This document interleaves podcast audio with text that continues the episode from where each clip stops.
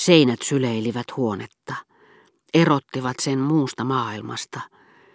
Ja voidakseen sulkea sinne kaiken sen, mikä siitä teki täydellisen, ne väistyivät kirjahyllyn edestä ja suojelivat vuoteen luolaa, jonka molemmin puolin sirot pylväät kepeästi kannattivat alkovin yllä kaartuvaa kattoa.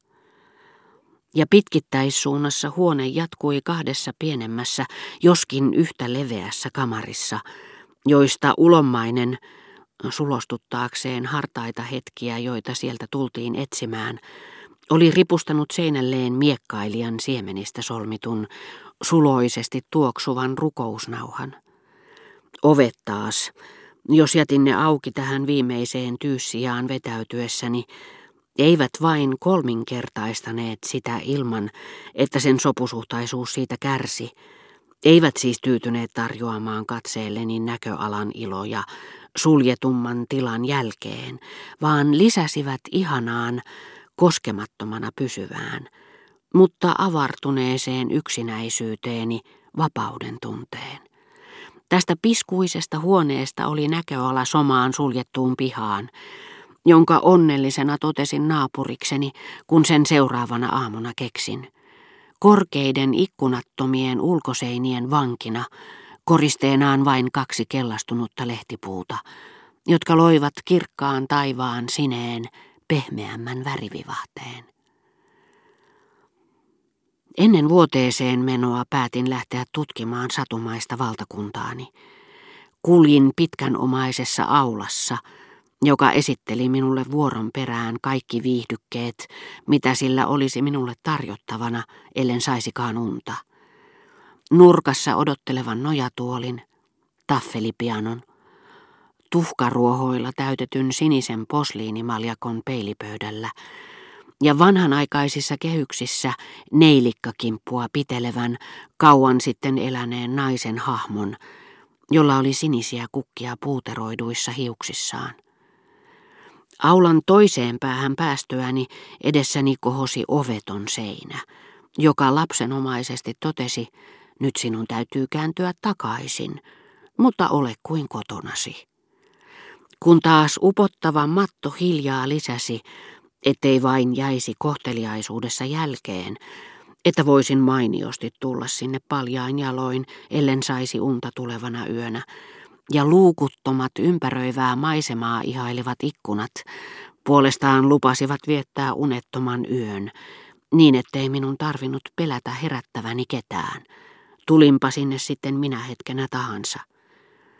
Muutaman seinäverhon takaa keksin vielä pienen huoneen tapaisen, joka ei seinältä ollut päässyt pakoon, ja kyyristeli nyt nolona kätkössään, tuijottaen minua samalla pelokkaasti kuutamon sinistämällä pyöröikkunallaan. Sitten kävin makuulle. Mutta untuva täkki, alkovin pylväät ja pikkuinen takka siirsivät tarkkaavaisuuteni asteelle, jolle se ei Pariisissa yltänyt. Estivät minua jättäytymästä tavanomaisten mielikuvieni tuuditeltavaksi. Ja koska erityiseen vireeseen vedetty tarkkaavaisuus sekä valvoo unta, vaikuttaa siihen, että muuttelee sitä, yhdistää sen suoraan tiettyjen muistojen sarjaan. Unikuvani kohosivat tuona ensimmäisenä yönä aivan erilaisen muistin syvyyksistä kuin se, jonka puoleen nukkuva minäni tavallisesti kääntyi. Jos mieleni olisi tehnyt nukkuessa heittäytyä tavanomaisen muistini vietäväksi, niin vuode, johon en ollut tottunut, ja hienovarainen huomio, jota minun oli pakko kääntyillessäni liikkeisiini kiinnittää, olisivat kyllä oikaisseet tai pitäneet oikeassa suunnassa unieni uutta johtolankaa.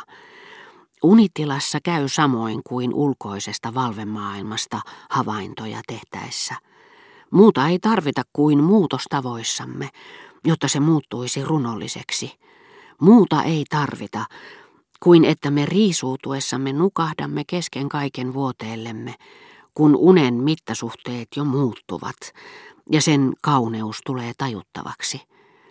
Herätessämme toteamme, että kello on neljä, itse asiassa kello on vasta neljä aamulla, Mutta tuntuu kuin olisi kulunut kokonainen päivä. Niin siunaukselliselta vaikuttaa tuo muutaman minuutin kestänyt etsimättä tullut uni. Ikään kuin se olisi laskeutunut taivaasta, korkeammasta käskystä valtavana ja täyteläisenä kuin keisarin kultainen valtaomena. Aamun koittaessa, ajatellessani kiusaantuneena, että isoisäni oli valmis ja vain minua odotettiin kävelyretkelle Mesegliisin puolelle, heräsin fanfaariin rykmentin marssiessa ikkunani alla, niin kuin sillä joka päivä oli tapana tehdä. Mutta pari-kolme kertaa, ja kerron sen ehdoin tahdoin, sillä ihmiselämää ei voi kuvailla, ellei anna sen kylpeä unessa, johon se vaipuu. Unessa, joka sitä yö yön jälkeen ympäröi kuin meri niemimaata. Välissämme oleva uni minussa oli tarpeeksi voimakas, kestääkseen musiikin iskut. Enkä minä kuullut mitään. Toisinaan uni antoi hetkeksi myöten, mutta nukkumisesta vielä pehmeä ja utuinen tietoisuuteni, joka niin kuin etukäteen puudutettu jäsen, missä käsittelyn alla oleva haava vasta loppuvaiheessa hienokseltaan kihelmöi, tajusi hämärästi vain huilujen ylääänet, jotka sitä virkeän aamuliverryksen lailla hyväilivät. Ja lyhyen keskeytyksen jälkeen, hetken jolloin hiljaisuus oli muuttunut musiikiksi, se valtasi uudestaan uneni jo ennen kuin rakuunat olivat kulkeneet ohi, riistäen minulta pulppuavan sävelkimpun viimeiset täyteläiset kukkaset. Ja se tajuntani alue, jota sävelten nuolet olivat hipaisseet, oli niin kapea ja unen saartama, että kun sään luun myöhemmin minulta kysyi, olinko kuullut soittoa, en ollut ensinkään varma siitä, etteivät fanfaarin sävelet olleetkaan yhtä lailla mielikuvitukseni tuotetta kuin ne, joitten kaijun päiväsaikaan pienimmänkin melun tai hälyn häivähdettyä olin kuulevinani katukivien yllä. Ehkä olinkin kuullut koko fanfaarin vain unessa, koska pelkäsin herääväni, tai sitten siitä pelosta, etten näkisikään ohimarssia.